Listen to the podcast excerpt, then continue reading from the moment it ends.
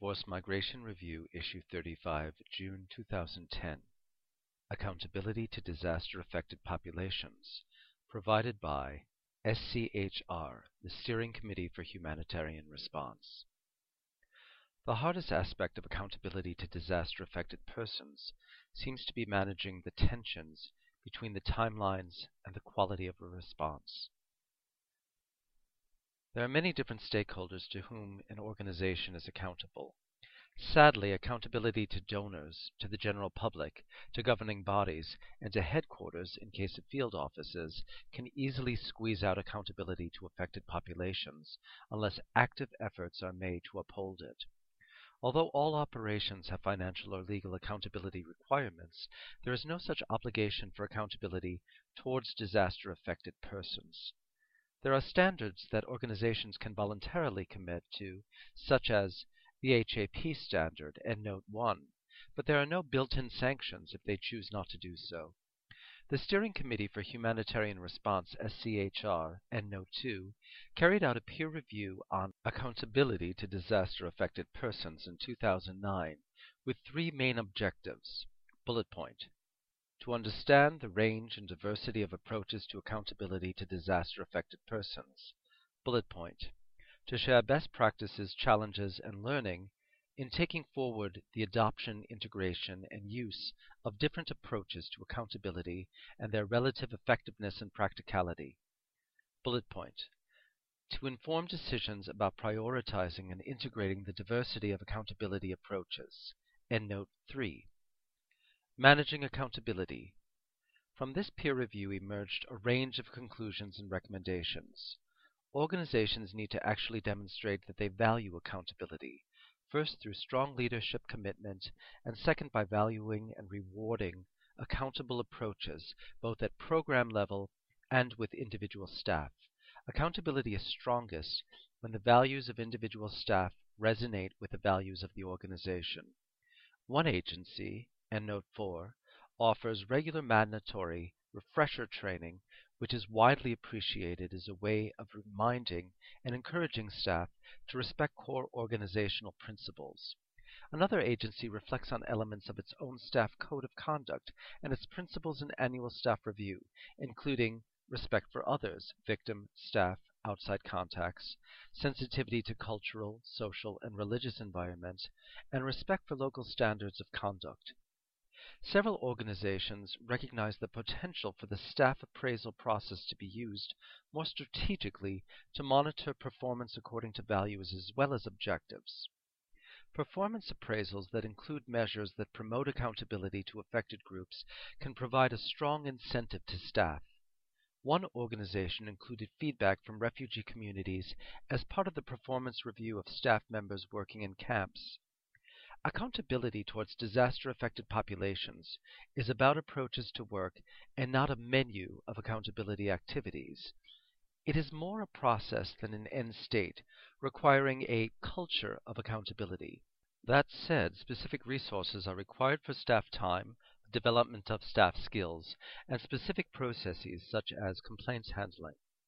Organizations need to plan for such costs and allocate resources accordingly so that accountable processes feature throughout the project cycle. Accountability has institutional and individual dimensions. A systems approach to accountability is insufficient. It only takes an organization so far down the road to being more accountable.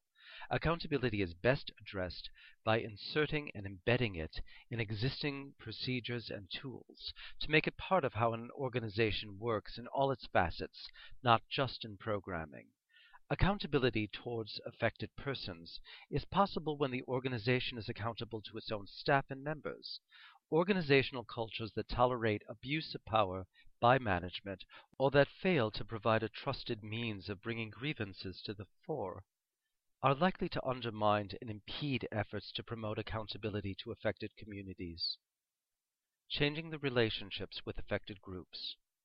Accountability cannot be pursued as a project. It requires organizations to work differently rather than do different things. It is about pursuing a process which changes the nature of the relationship with affected groups. For example, feedback and complaints mechanisms reduce the power disparity between the organization as provider and individual as recipient. Such mechanisms need to be designed with input from affected groups so they are appropriate to the context. Proactive efforts are needed to capture the perspectives of all subgroups of a population. The peer review observed informal complaints mechanisms in action in Ethiopia and Haiti. However, although the opportunity to lodge complaints was valued, organizations were making untested assumptions. Firstly, that all sections of a community know they have a right and means to complain, and secondly, that the necessary processes would kick in once a complaint was received. Organizations commonly use complaint or suggestion boxes. Some individuals, however, do not trust the security of the mechanism and fear retaliation by the organization through decreased support if they complain too much, or by the perpetrator if a complaint becomes known to them. Although they can be a commendable means of enabling complaints about staff or services, boxes need to be used as one element of a broader feedback system. Proactive efforts are required to reach a wider cross-section of the population, those least able either to write or to have the means to pay someone to write a complaint, or to be mobile enough to post it, or to have the confidence to complain at all. Participation of affected persons as an element of accountability is rarely fully realized. It tends to be limited to assessments and to be used as a way of extracting information and little effort is made to provide affected populations with feedback. Meaningful participation emerges from the two-way dialogue that characterizes feedback procedures. It requires that affected persons are involved in key decision making, including validating operational successes and identifying failures. One of the earliest lessons to come out of the peer review was that accountability to disaster affected persons cannot be isolated from an organization's accountability to the other population groups it seeks to serve. This requires joining up the thinking, learning, and practices across the development and disaster response domains. Accountability as a process needs to be embedded in all phases of programming, especially emergency preparedness. In order to be accountable during an emergency response, the necessary foundations of dialogue, understanding, and staff skills need to be laid beforehand. One agency recognizes the importance of emergency preparedness planning for accountability during response, yet staff feel that the time constraints during the immediate life-saving phase make full implementation of accountability principles impossible. Though transparency is understood as a dimension of accountability, organizations find it challenging. The peer review suggested that information should be shared unless there is a good reason not to, which would lead to stronger trust between organizations and affected groups. Partnership and membership relations pose specific challenges to promoting and ensuring accountability to disaster affected persons. There is an inherent tension between, on the one hand, working in a relationship based on trust and mutual respect, and on the other, working to ensure that the relationship results in a good quality, that is, accountable response. Control and trust are often approached as competing concerns, yet examples demonstrate that trust can be built on shared control. However, accountability cannot be delegated to partners. Indirect accountability is no accountability in practice without a clear and agreed demarcation of roles and responsibilities which are then monitored. Partners need to be involved in any accountability processes, should be held accountable for their actions, and should trust the partnership relationship enough to share concerns heard from the communities. One agency has launched a capacity development initiative to enhance members' capacities in their programs and activities, their internal organization, and their external relations. One of the first steps is self-appraisal, including examining A. Transparency in relation to disaster-affected communities. B. Participation of disaster-affected populations and their representatives in program decisions and in giving their informed consent. And C. Assessment of programs and performance. The process guidelines identify community representatives as key stakeholders to be involved in the process. In one case in Yemen, community representatives were invited to a senior program review meeting where they gave feedback about what they felt were the strengths and weaknesses of the program and what they thought should change in the future. In Colombia, an agency has instigated follow-up monitoring visits six months after completion of emergency interventions. These are used to assess with affected populations the appropriateness of the assistance provided and thereby improve ongoing programs. Another agency there undertakes the evaluation in three stages. First, communities are asked to identify what was good and bad about a program. The agency team undertakes a self-evaluation of the work, and finally the two are consolidated into an agreed overview analysis. Understanding. Two significant semantic hurdles emerge during the peer review process. Firstly, accountability is not easily translatable from English or becomes confused with legal, financial, or even religious terms. Secondly, and more widespread, is the concern that accountability has become a much abused word which may mask poor understanding or misunderstanding among staff.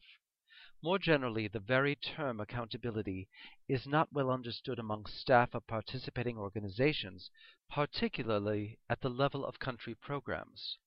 The term itself can frequently block individuals' understanding, so that actual accountability is kept at a distance as policy level rhetoric rather than a responsibility that needs to be acted upon.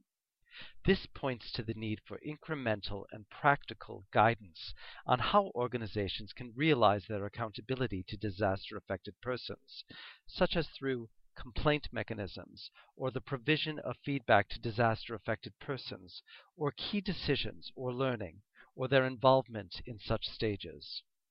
Accountability requires organizations to change the way they work by creating a different relationship with persons of concern, where the aim is to diminish the power disparity between them. Learning from the peer review points to the need for attention to both policy systems and attitudes behaviors. Conclusion may be premature. All nine organizations developed an action plan in response to the peer review, and it is anticipated that it is in these action plans that the conclusions and the real impact of the peer review will be seen, putting the learning into practice. Although each of the nine organizations involved embarked on the peer review from a different starting position, there are a number of lessons that resonate with all of them. Bullet point acknowledging, making visible, and diminishing the power imbalance between organizations and disaster affected persons. Bullet point involving affected persons meaningfully in key decisions and processes that influence their lives. Bullet point building relationships with affected persons that are characterized by dignity and respect. Bullet point sharing relevant information and communicating transparently, providing feedback to disaster affected persons as well as consulting them. Bullet point behaving with integrity, keeping to commitments made, and engendering trust. Individual staff make it possible for organizations to realize their responsibility and commitment to accountability towards affected populations. It is perhaps on their personal commitment and drive that accountability to disaster affected persons rests most securely. This article was provided by SCHR at lowercase schr at ifrc.org with the support of UNHCR. Contact Jose Riera at lowercase riera at unhcr.org. Endnote 1 Humanitarian Accountability and Quality Management Standard 2007 http colon slash slash tinyurl dot com slash uppercase HAP lowercase standard. Endnote 2 An alliance of major international humanitarian organizations aiming to support increased quality, accountability, and learning within the humanitarian sector.